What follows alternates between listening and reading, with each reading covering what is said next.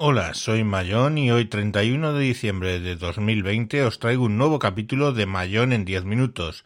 Vamos a hablar de la Rodecaster Pro después de dos meses de uso.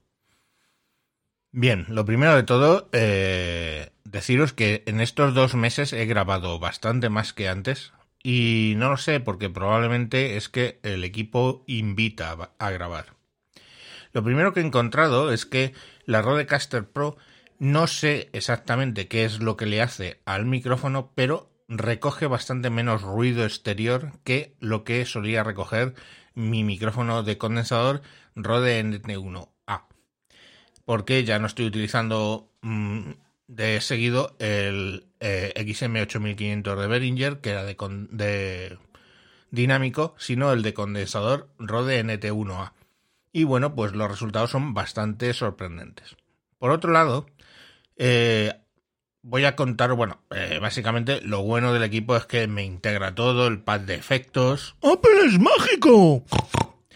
Eh, me integra, bueno, pues tiene los cuatro micrófonos que funcionan bastante bien, tiene la entrada de USB que puedes activar min, minus, mix minus, perdón, de modo que lo que tú estás emitiendo no vuelve a entrar por el USB, o mejor dicho, lo que tú entra por USB no vuelve a salir por USB hacia el ordenador, con lo cual si yo tengo puesto mi micrófono para eh, hacer un directo con Zoom o con lo que sea, pues lo que me viene de Zoom por el canal USB no se envía de nuevo a, al Zoom, sino que eh, es solamente mi voz y los efectos, por, digamos, por caso.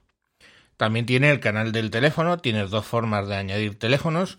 Uno, eh, a través del cable llamadas de teléfono, a través del cable, eh, un cable eh, TRRS a TRRS que compré, no compré el de Rode, compré uno normal y está bastante bien. Y también lo puedes hacer, y también hace mis minus, quiere decir que la persona que está llamando no se escucha a sí misma.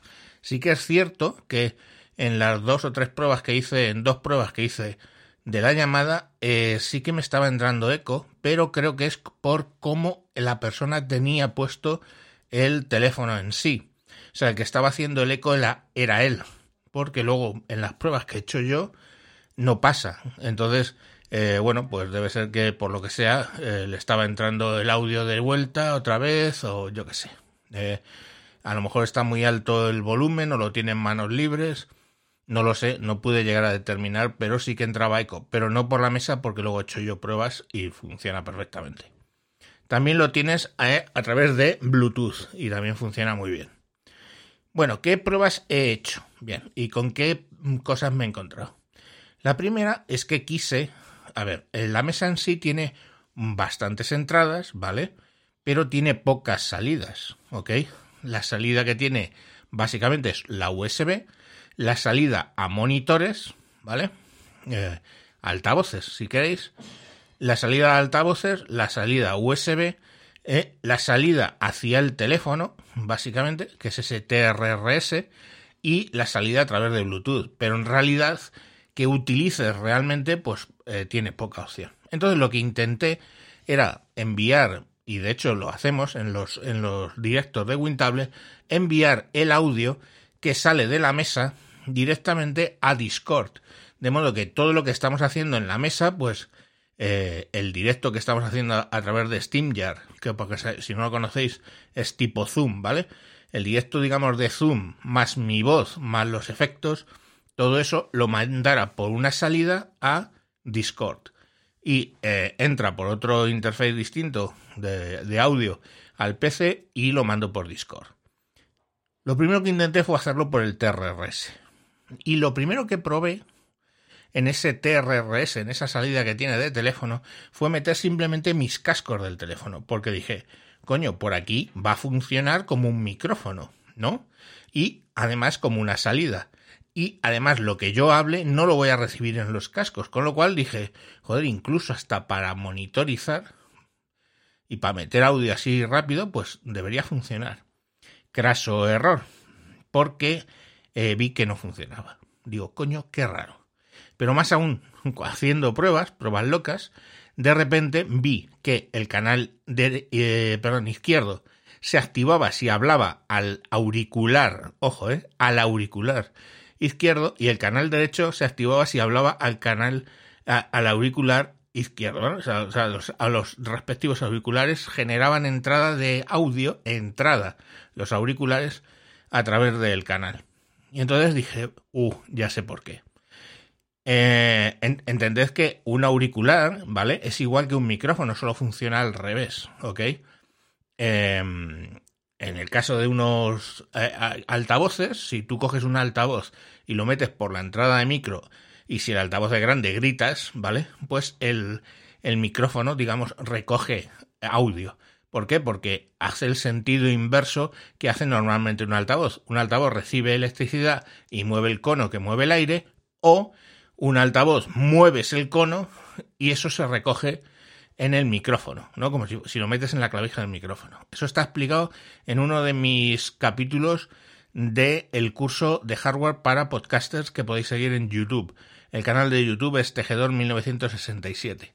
Si buscáis Tejedor 1967 en YouTube, os saldrá mi canal y ahí hay una playlist que es el, el curso que estamos dando todos los lunes de hardware para mm, podcasters. Bueno, pues eh, dije, ¿y por qué pasa esto? y lo, decidí bien rápido. Los, eh, si cogéis un conector TRRS, ya sabéis que es punta, anillo, anillo y malla, son como, tiene como dos, o sea, donde habitualmente hay eh, una banda negra, ¿no? O perdón, dos bandas negras para el estéreo, pues aquí hay tres. Entonces, eh, si contáis los plastiquitos negros que hay.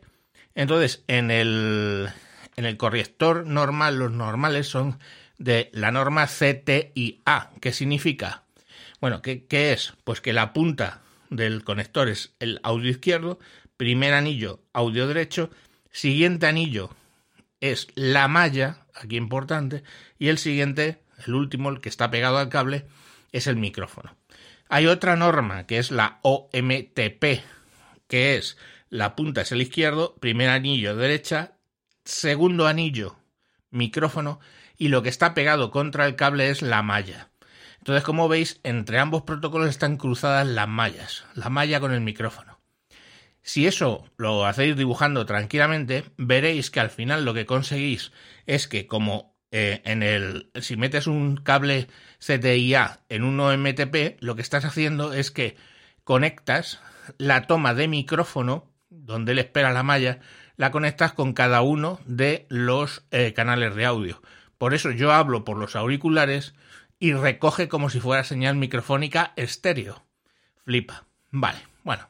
El caso es que eh, pedí, pedí un cable que convertía OMTP a CTIA o viceversa, claro, simplemente que cruza eh, el micrófono con el con este y por dos euros en Amazon y cuando me llegó no funcionaba, seguía sin funcionar. Con un tester hice las mediciones eh, pertinentes y vi que no estaba cruzando el micro con la malla. Entonces he pedido otro en eBay, total son dos euros, pero tardará. Creo que llega el día 8 de enero. A partir de ahí empezaré a hacer pruebas para utilizar precisamente ese canal que es el que tiene más lógica para utilizarlo de salida. Vale, como es un ONTP, pues sí que funciona conectándose a los móviles, porque aparentemente el móvil hace algo que discrimina o, o detecta que es señal OMTP o es señal CTIA y lo convierte, pero por ejemplo en el Chromebook no funciona así y solo tengo entrada de auricular, o sea, cuando lo conecto solo es la salida del Chromebook hacia la mesa, no al revés. Eh, y por ejemplo, en el tablet sí, en el tablet también, en un tablet de Samsung que tengo, el Active Pro, bueno, pues detecta y que es que es OMTP y lo convierte internamente a CTIA. Pero para lo que es un PC no está funcionando. Entonces esa era la salida más lógica que yo quería utilizar. El siguiente opción, ¿cuál era? Pues en realidad eh, pocas opciones tenía. Y lo que hice fue sacar el audio de los cascos. Y ahí detecté, eh, básicamente, pues por, por el casco 3, digamos, pues sabéis que tiene cuatro salidas de casco, la una es la que yo estoy utilizando para escucharme a mí, pues por el, el tercero lo sacaba, pum, al PC Y ahí observé lo que habían dicho, que las salidas de casco son muy ruidosas. Con el audio al 50%, ¿vale? Si lo grabáis en Audacity, lo, que es la salida de la mesa, se oye un zumbido, ¿vale? Eh, que bueno, pues con una simple puerta de ruido se elimina, pero sí que, que es ruidoso, ¿vale? Eh, tiene, la salida de casco son ruidosas. Ruidoso también. Ruidoso es que me llamó eh, un. Vamos, me escribió un podcaster, ¿vale? Cubano, y me dijo: Oye, yo sé que tú tienes la, la Rodecaster.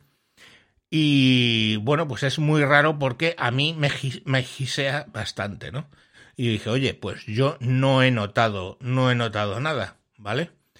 Eh, no sé, a ver qué, por qué porque problema eh, te está giseando es un poco... Bueno, pues Ernesto, que es como, como me dijo eh, que se llama, vamos, como se llama el podcaster, ¿vale? Tiene eh, un podcast que se llama Tu Podcast. Bueno, pues Ernesto me dijo que le pasaba eso, que él, por los canales que no utilizaba, le entraba un giseo. Yo la prueba que hice fue básicamente lo primero, pues, subir los, los volúmenes y no oía giseo. Pero claro, no oía giseo porque porque yo previamente los canales 234, los que no uso generalmente, en el 1 por supuesto, pero en el 234 también lo había configurado la puerta de ruido, que de hecho se configura por defecto, viene. Entonces, claro, cuando le quitas la puerta de ruido y le subes los potenciómetros a tope, solo con uno ya escuchas el giseo. Y si subes los tres, directamente escuchas el, giseo multiplicado por tres.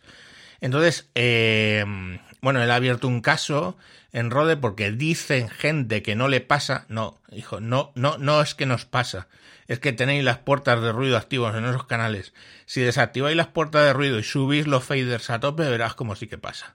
Yo tengo la manía, muy maniática, de haber estado utilizando mesas de mezclas donde siempre tengo los canales que no uso al infinito. O sea, eh, los podéis decir al cero, pero no es al cero, sino al infinito. O sea, básicamente apagados, ¿vale? Con los faders al mínimo. Y entonces, pues ese tipo de cosas no me pasan porque siempre tengo la manía de haber trabajado con mesas Behringer, por ejemplo, que son muy ruidosas, de todo lo que no estoy usando tenerlo apagado o el fader al infinito para que no se escuche, ¿vale? Pero en esta me sorprendió que, bueno, que la calidad de los, de los eh, preamplificadores no es mala, pero llegan a gisear bastante. Bueno, eh, y ya lo último que los que quería hablar es con el tema de la micro SD. Tú puedes grabar en la micro SD por pistas o puedes grabar solo el derecho izquierdo. Si grabas por pistas, te graba 10 pistas, que es una para eh, cuatro monos, que son eh, los cuatro micros. Luego, esos, esos serían cuatro lo que empieza contando es por el por eh, la salida izquierda derecha, ¿no? Entonces, el 1 y el 2 es derecho, o sea, izquierdo y derecho de la salida común, donde está toda la mezcla, ¿vale? Hecha. Luego, el 3 es el primer micrófono, 4 el segundo, 5 eh, el tercero, 6 el cuarto micrófono, luego 7, 8 son el derecho e izquierdo del canal, izquierdo derecho, perdón, del canal USB, eh, hemos dicho, eh, 7, 8, 8, 9, o sea, 9, 10, perdón, es eh, izquierdo y derecho del teléfono, 11, 12 es el, el del Bluetooth y 13, 14 es el pad. Entonces tenéis 1, 2, 3, 4, 5, 6, 7, 8, 9, 10, 11, 12, 13, 14. 14 canales, ¿vale? Lo que, lo que hace en la SD. Entonces, eh, si grabáis así, ¿vale? Lo que sí, yo, por ejemplo, siempre le digo que grabe, pero que grabe en, post-fader, quiere decir que puedes tenerlo por defecto, viene que es grabe en pre-fader, con lo cual todo lo que hagas con los faders, incluso con los mutes, no sirve para nada, con lo cual tenéis el problema del giseo a la hora de grabar, pero lo que tenéis que hacer es decir que queréis grabar en post-fader, con lo cual te coge toda la modulación que hagas con el canal, más el volumen que tú le estés poniendo, más etcétera, ¿no? El muteo si lo metes y todo eso. Entonces, eh, teniéndolo como post-fader la grabación, ¿vale? Pues, eh, bueno, pues hace la grabación en, en, un WAV de tipo multicanal. ¿Qué ocurre? Cuando luego tú ejecutas el programa para convertirlo, eh, tú le dices, bueno, pues lo voy a grabar en Spotify. Y tú le das y te pone los parámetros, incluso el, el, LVMS, los niveles de volumen estándares de Spotify. Y lo hace. Y tarda X. ¿Qué ocurre? Que luego cuando eso quieres subirlo es que tarda muchísimo. Nosotros tenemos los podcasts de dos horas, hora y media, eh, en WinTablet y coño, es que se tiraba a lo mejor tres horas para bajar o más, ¿eh? Para bajar el fichero al PC. Y claro, eso eh, lo siento, pero era una brutalidad. ¿Qué es lo que me di cuenta? Que ese WAV, ¿vale? Tú, ese WAV directamente tú lo vas a ver por la unidad de disco cuando tú pones el, la Rodecaster como ordena, como, eh, para, como lector de disc de, de tarjetas para pasarlo al PC. Bueno, en ese momento te aparece el directorio eh, pues la letra D o la C, la E, la que tengas libre. Y entonces ahí tú puedes entrar y coger ese archivo, que es un WAV multi, multicanal. Si tú coges ese WAV multicanal y lo arrastras literalmente a Audacity, ya te puedes poner a editar, ¿vale? Y tarda mucho menos, bastante menos, bastante, bastante, bastante menos que eh, ponerse a hacer con el programa de Roadcaster eh, la exportación. Lo que ocurre es que, bueno, pues hay veces que el tamaño del fichero RAW de, de, de, eh, que, hace la Rodecaster es demasiado grande para la memoria que tengo en mi equipo y hace que me salte, me reviente el, el, el Audacity. Pero lo que lo hago es directamente a Reaper que en Reaper aparece como todo en una pista metido, pero con sus pistas, y lo que tengo que hacer luego es desplegar eso para generar las pistas independientes. Pero bueno, eh, eso hace que vaya más rápido el hecho de producirlo. Porque el WAV ya lleva suficiente calidad, ¿vale? Y luego yo en el programa pues ya pongo lo del LVMS como me gusta, ya controlo los audios, etc. En cualquier caso, generalmente si solo utilizas la pista eh, izquierda y derecha de, la mezcla, está ya a unos niveles muy bien y suele ser bastante clara. Eso hemos ganado bastante en WinTablet. En WinTablet ya, como por un lado está la voces de de lo que viene de StreamYard, ¿vale? Que dice StreamYard, dice Zoom o cualquier otra aplicación de conferencia.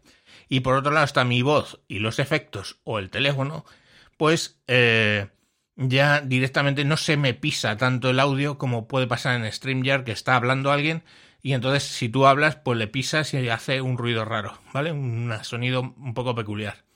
Entonces ya solo me preocupo de que no se pisen entre ellos, pero no yo que les pise cuando estoy moderando, que lo tengo lógicamente que pisarles bastante, pues mm, bueno, pues eso ya digamos no lo hemos evitado. Y bueno, yo creo que hasta ahí lo que ya he ido probando de, de la mesa, no sé. Eh, sé que solo he contado algunos problemas, lo del TRRS, lo he contado lo de los ruidosos que son las salidas de cascos, he contado todo este tema de lo lento que es la micro SD al exportar, pero la verdad es que la máquina, os he contado lo, lo, lo, que no mola, lo que mola es todo el puto resto, o sea, es brutal la máquina, ¿vale? Muy, muy buena. Y bueno, pues hasta ahí lo que os quería contar. Simplemente eh, despedirme diciendo que mañana es día 1 de enero del 21, que tengáis un muy feliz año. Esperemos que el 21 sea mucho mejor que el año 20. Y nada más, os emplazo a un próximo capítulo que no será de 20 minutos como este, sino que tratará de que sea de 10 minutos. Venga, un saludo y hasta próximos capítulos. De todas maneras, todas estas cosas que he contado y las experiencias que haga, voy a empezar a grabar una serie de vídeos sobre la Rodecaster que vais a tener en el canal, en una playlist en el canal de, de YouTube, Tejedor 1967, ¿vale? Aparte de la que ya tengo, de varias playlists que tengo interesantes ahí, por de de Voidmeter, de, de el, curso de hardware y otras, pues bueno, podéis entrar allí y verlas, pero mm, probablemente a mediados de, enero empiece a grabar sobre la Rodecaster Pro. Venga, un saludo y hasta próximos capítulos. Adiós.